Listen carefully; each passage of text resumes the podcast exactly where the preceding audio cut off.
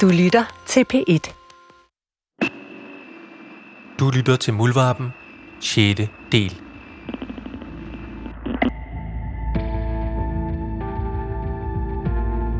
Sasha, min kone, har reageret på mange forskellige måder. Hun har sagt, at jeg har været en stor idiot. At jeg har levet livet farligt. Men hun er også, som hun siger, det jeg har gjort, er der ikke nogen andre i verden, der har gjort. Og det kan jeg godt mærke på hende, at det er hun utrolig stolt af.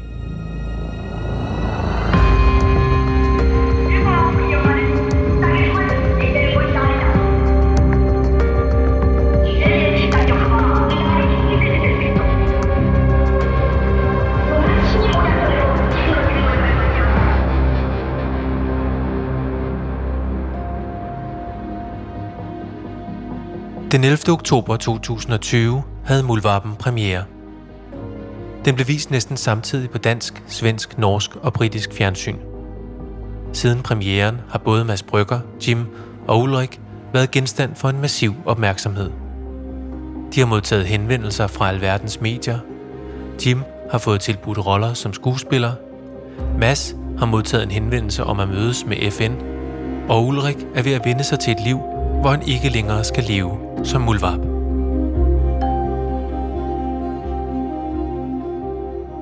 Jeg er jo blevet en offentlig person, det kan jeg jo ikke komme udenom. Og det gik faktisk først op for mig rigtigt på premieredagen klokken 8:30 om morgenen. Mine børn siger, far, du er i fjernsynet. En ny dokumentarserie viser skjulte optagelser af, hvordan en dansk mand får tilbudt missiler og narko fra repræsentanter fra det nordkoreanske regime. Dokumentarserien er instrueret af journalist Mads Brygger og viser, hvordan Ulrik Larsen... Det liv, Ulrik Larsen skal til at leve nu, det er et liv, hvor han i hvert fald i nærmeste fremtid bliver genkendt på gaden. Så det skal han vende sig til, at han ikke er så anonym, som han var, da vi startede for 10-11 år siden. Jeg tror også, han skal vende sig til, at efterklangen fra Muldvarpen kommer til at vare længe. Filmen er jo kun på vej ud i verden. Den er ikke nået til USA endnu, den er ikke nået til Japan endnu, og den er ikke nået til Sydkorea endnu. Så den kan have en masse følgevirkninger, som vi ikke kender til på nuværende tidspunkt. Projektet startede med, at Ulrik Larsen meldte sig ind i den dansk-nordkoreanske venskabsforening, og herefter blev han også medlem af KFA, en international nordkoreansk venskabsforening. Heri bliver han en betroet... Jeg får beskeder fra folk i hele verden, der synes, at jeg er den sejeste, og nogle af dem, der har skrevet, at det, jeg har gjort, er der ikke nogen efterretningstjenester, der har kunne gøre... Der var en skuespillerinde, der havde tagget mig sammen med kongehuset og krævede, at jeg blev slået til ridder af Dannebrog. Og det er jo sådan noget, hvad jeg tænker. Det her, det er en dejlig bagside af medaljen måske, men der har også været nogle enkelte beskeder fra... Altså, de er faktisk centreret omkring Spanien, hvor Alejandro har sin største opbakning. Og så har der været en par enkelte fra nogle KFA-folk i USA. Ulriks sikkerhed tager jeg enormt alvorligt, ligesom jeg tager alle medlemmer af filmholdets sikkerhed alvorligt, min egen inklusive. Vi har både været i dialog med myndighederne, og så har vi også et samarbejde med et privat sikkerhedsfirma, og holder øje med trusselsbilledet fra morgen til aften. Da premieren var overstået, var i Safe House. Der, hvor jeg bor i dag, er der kommet nyt låsesystem op på sikkerhedsdør. Man kan ikke finde min adresse eller vores families adresse på nettet. Jeg har en dialog med PET og har haft møder med PET, og vi har tegnet et trusselsbillede af den situation, som jeg er i, og der er nogle vurderinger, som jeg selvfølgelig ikke vil komme ind på her. I will smash the face of Brugger and put him in the mine. And he will advance his case in North Korea because he cannot prosecute me because he's under the laws of the country. I talende stund har jeg svært ved at forestille mig, at Alejandro Cao de Benós kunne finde på at komme til Danmark for at tage affære. For det første, fordi at han ikke er i stand til at forlade Spanien. Han har fået konfiskeret sit pas. Derudover så har corona jo sat en prop i de fleste menneskers muligheder for at krydse grænser. Og så tænker jeg også, at Alejandro Cao de Benós har så mange andre problemer at tage sig af, at jeg ikke tror, at han vil være udadreagerende. Der, hvor jeg kunne blive nervøs, det var, at der er jo folk, der støtter KFA, også i Danmark, og der bor et par stykker i Sverige, som jeg har mødt gennem min tid, som er meget udadreagerende, og har tidligere ytret sig om, at de folk, der har forladt KFA, at de fortjente jo egentlig bare at blive, de skulle have tæsk.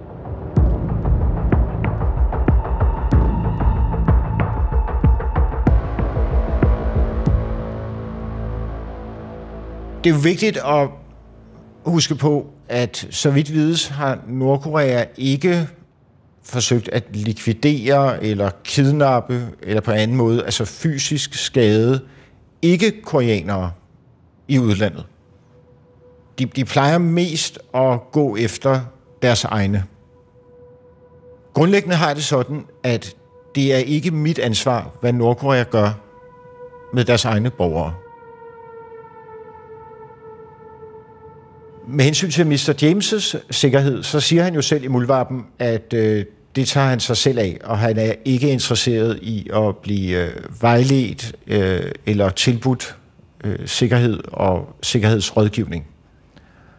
Det er han selvfølgelig sin gode ret til, men ikke desto mindre er vi også nødt til på et både altså moralsk og praktisk og menneskeligt plan og forholde os til hans sikkerhed også. Så den har vi også tænkt med ind i den samlede sikkerhedspakke.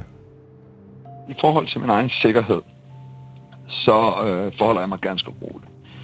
Og det gør jeg blandt andet fordi, at nordkoreanerne ikke har kultur for at lave legemord på udlændingen uden for deres lands grænser. Og det er også en ting, jeg har fået bekræftet af efterretningstjenesten, og de forholder sig også ret roligt. Derudover så har både Mads og Ulrik, de er jo, har jo en helt radikal mening omkring nordkoreanerne. Og det har jeg bare holdt mig fra, som jeg også siger i filmen, så jeg fyder ind som skuespiller. Hvis det skulle være sådan, at Mads og Ulrik nu skulle ryge i svinget, jamen først der, så vil jeg begynde at kigge mig efter et sommerhus i Spanien. Men indtil da, så forholder jeg mig ganske roligt. Mr. James, eller Jim, er på toppen. Han er enormt glad for og stolt af sin rolle i Muldvarpen og den modtagelse, han har fået. Han får fanbreve fra nær og fjern. Der er mange Mr. James-fans derude. Jeg bliver stoppet 3-4 gange om dagen på gaden af folk, der vil spørge ind til min karakter, vil have lavet selfies. Jeg blev kontaktet af stort set alle de store aviser herhjemme. Så jeg blev interviewet til en af Tysklands største aviser. Jeg blev kontaktet over Instagram af et af Englands største modeblad, GQ, om jeg ville være med der. Så er jeg blevet tilbudt en rolle i en film. Jeg er blevet tilbudt at være hovedpersonen i en række reklamefilm for en større virksomhed. Så er jeg blevet kontraktet af nogle af Danmarks absolut største bogforlag. Jeg har været nødt til at få et par agenter på og en advokat, som ligesom kunne administrere de her ting. Også ligesom at man fik lavet sådan en rød tråd og ligesom sige, hvad er det for en vej, jeg ønsker at bevæge mig i. We want to take you to the United Nations, where the UN has just voted 15-0 for new sanctions against North Korea. You see Nikki Haley, the U.S. ambassador to the UN. Let's listen in. Those sanctions fully ban textile exports from North Korea. Efter Muldvarpen fik premiere, får vi en henvendelse fra FN's Nordkorea-panel, hvor de stiller en mængde spørgsmål omkring filmen, og det filmen indeholder. De vil meget gerne i dialog med os om de oplysninger, vi er besiddelse af, om vi vil dele dem med panelet. Vi har jo enormt meget materiale, også ud over, hvad man ser i filmen. Vi har alle mulige e-mails, tekstbeskeder osv., så vi skal have etableret, hvad det er, de er interesseret i. Og så skal vi finde ud af, hvordan det skal viderebringes fra os og til panelet. Det skal nok håndbæres, fordi at panelet har været udsat for hacking. Så et sandsynligt scenarie er, at jeg, Mr. James og Muldvarpen rejser til New York og mødes med FN's Nordkorea-panel.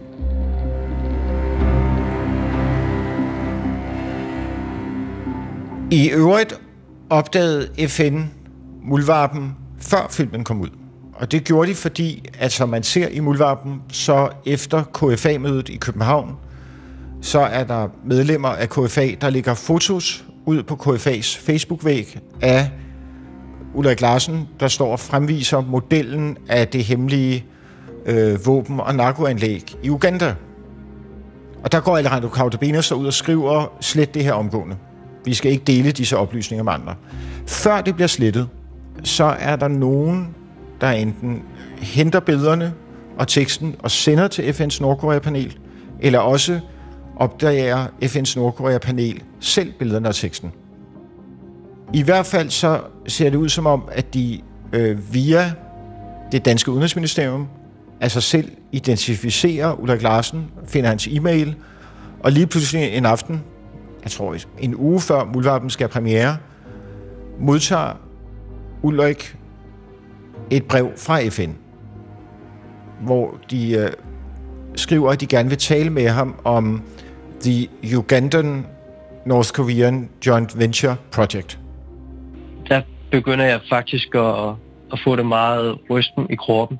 Videresender den her mail fra FN til både Mads Brygger og Peter Inger.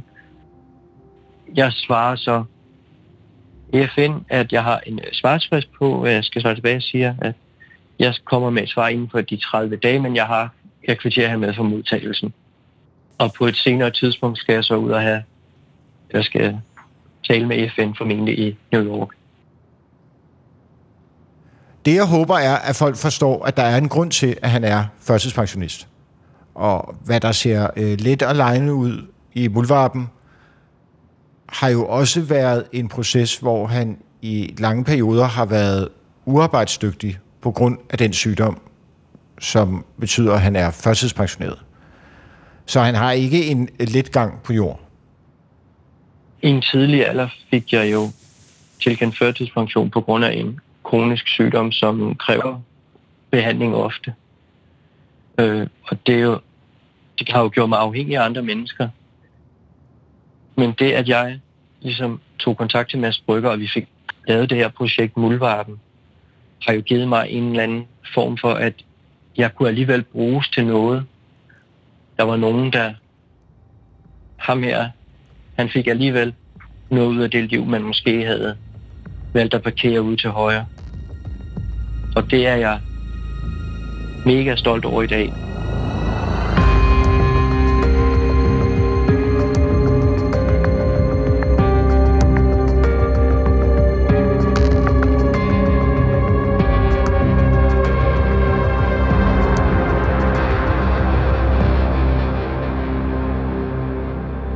Filmens producer har været i kontakt med Alejandro Cao de Benós. Han er blevet forelagt indholdet af de skjulte optagelser og den kritik, der rejses mod ham i dokumentaren og i denne podcast. Han afviser kritikken og mener, at serien er manipuleret og usand. Alejandro Cao de Benós afviser at medvirke og give interview. Også Nordkoreas ambassadør i Sverige er blevet forelagt den kritik, der rejses mod Nordkorea og mod de repræsentanter for Nordkorea, som medvirker i dokumentaren og i denne podcast. Hverken Nordkoreas ambassadør eller andre repræsentanter fra det nordkoreanske styre har svaret på den forelagte kritik. Du har lyttet til Muldvarpen 6. del. De medvirkende var Ulrik Larsen, Jim Latrache-Qvortrup og Mads Brygger. Serien er produceret for DR af Wingman Media.